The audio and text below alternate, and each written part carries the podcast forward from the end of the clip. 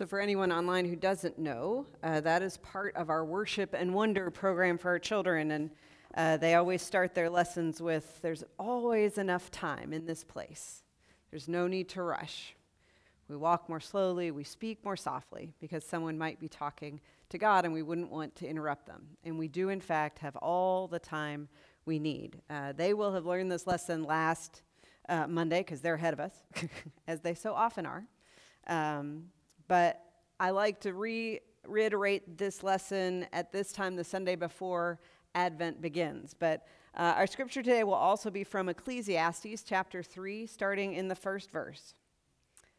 For everything there is a season, and a time for every matter under heaven a time to be born, and a time to die, a time to plant, and a time to pluck up what is planted, a time to kill, and a time to heal, a time to break down, and a time to build up, a time to weep, and a time to laugh, a time to mourn, and a time to dance a time to throw away stones and a time to gather stones together, a time to embrace and a time to refrain from embracing, a time to seek and a time to lose, a time to keep and a time to throw away, a time to tear and a time to sow, a time to keep silent and a time to speak, a time to love and a time to hate, a time for war and a time for peace.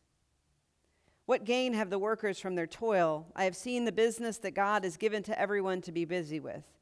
He has made everyone everything suitable for its time. Moreover, he has put a sense of past and future in their minds. Yet they cannot find out what God has done from the beginning to the end. I know that there is nothing better for them than to be happy and enjoy themselves as long as they live. Moreover, it is God's gift that all should eat and drink and take pleasure in their toil. I know that whatever God does endures forever. Nothing can be added to it, nor anything taken from it. God has done this so that all should stand in awe before him. That which is already has been, that which is to be already is, and God seeks out what has gone by. I was so glad that uh, Rosie and Mike were able to sing that song because that's all I think of when I read this passage. I just hear that song in my head. And I realize that this passage, like so many in scriptures, that different parts and different verses hit you in different ways depending on where you are in your life and what year it is. Some years you're Martha, other years you're Mary. Some years you're the Samaritan, other years you're the guy in the side on the ditch. And so the verse that stood out to me this year, and this year in particular, was the one about that there is a time to embrace and there is a time to refrain from embracing. It has been both one of the strangest parts of my year, um, but also one of the hardest. Uh, when Mark and Karen came back from the hospital, I could not embrace them when church members have come to me and, and shared difficult news, I haven't been able to reach my hand across like I've done for so many times to clasp theirs, to comfort them when they've told me about the weight of the loneliness of this year.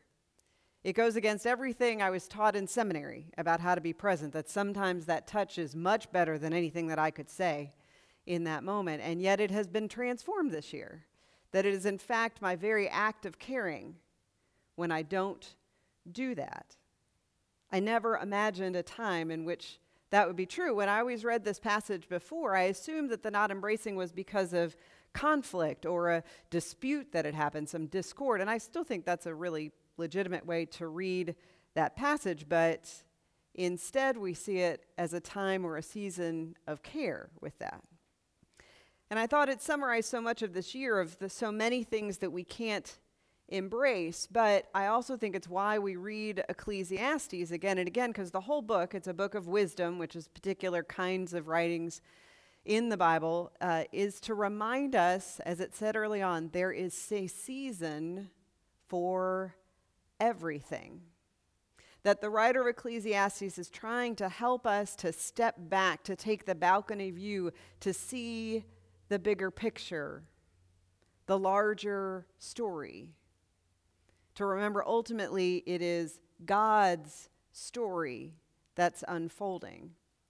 that everything has a season, the good and the difficult. We just don't often like to think about the seasons that we don't want to experience. No one would have chosen to experience this year in this way, and yet, like other times that have been extremely difficult, we continue to take it one step at a time. We continue to do the next right thing. We do it thoughtfully. We do it prayerfully as a church. We do it in love, but always moving forward. And so this year, when we think about the new year and the liturgical calendar, I said, what is it that helps us to do that, to be able to move forward? And I think one of the things is how the church tells time helps us to do that. I found an interesting note in my Bible dictionary this week about um, how time is interpreted in the Bible. And I learned about how the Israelites interpreted time differently than other people around them at the same time. Um, uh, the Egyptians, a lot of that was talked about how cyclical everything was, and so everything just repeats over and over and over again. Uh, in the dictionary, it said the Babylonians, they saw historical events were set in a rigid framework of distinct time whose character was revealed by the position of the planets, of moon and sun.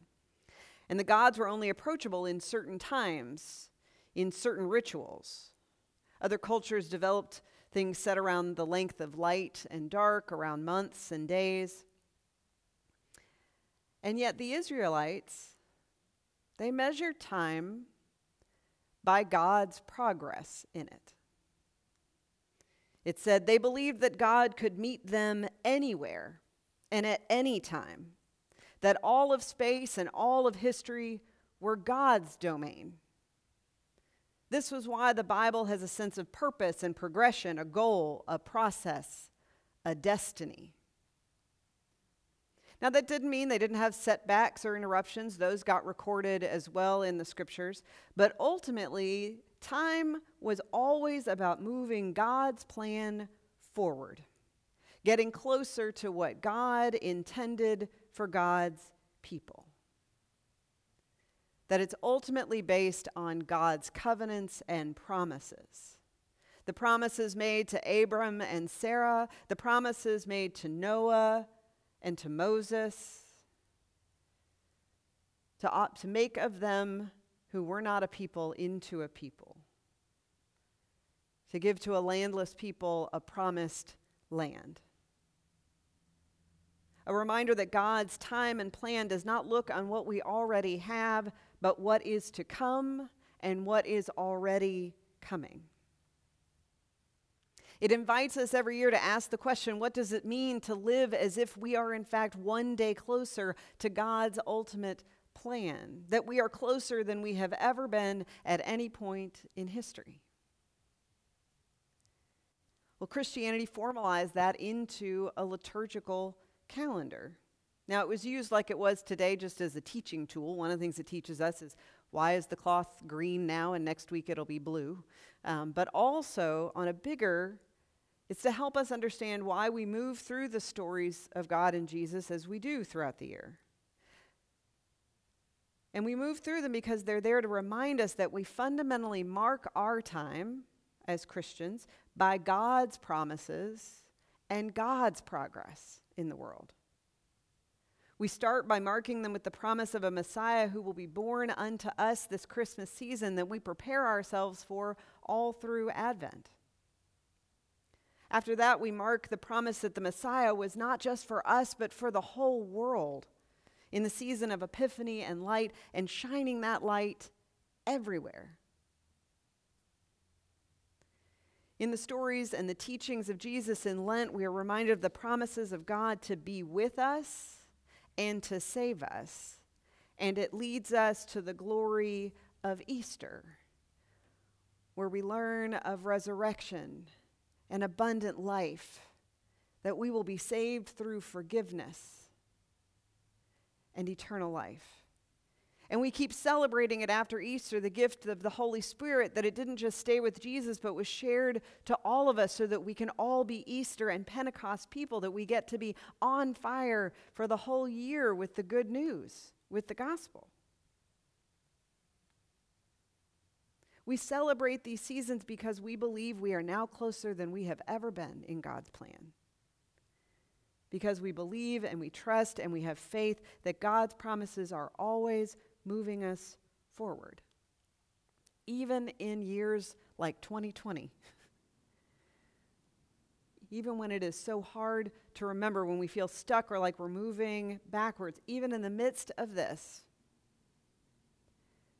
God is still coming to us and has come to us. So I invite you in this year where we can't embrace physically the ways that we're used to, I invite you to embrace this season, whatever that may look like for you. Bring out, I've seen lots of people already decorating, which also to me is a sign of hope, but bring out your Advent wreath, set up the nativity set, get out the blues and the purples and the pinks, light the candles, put up the lights, listen to all your favorite songs. We won't tell Bruce like once that we've listened to all the Christmas songs early. Go right ahead.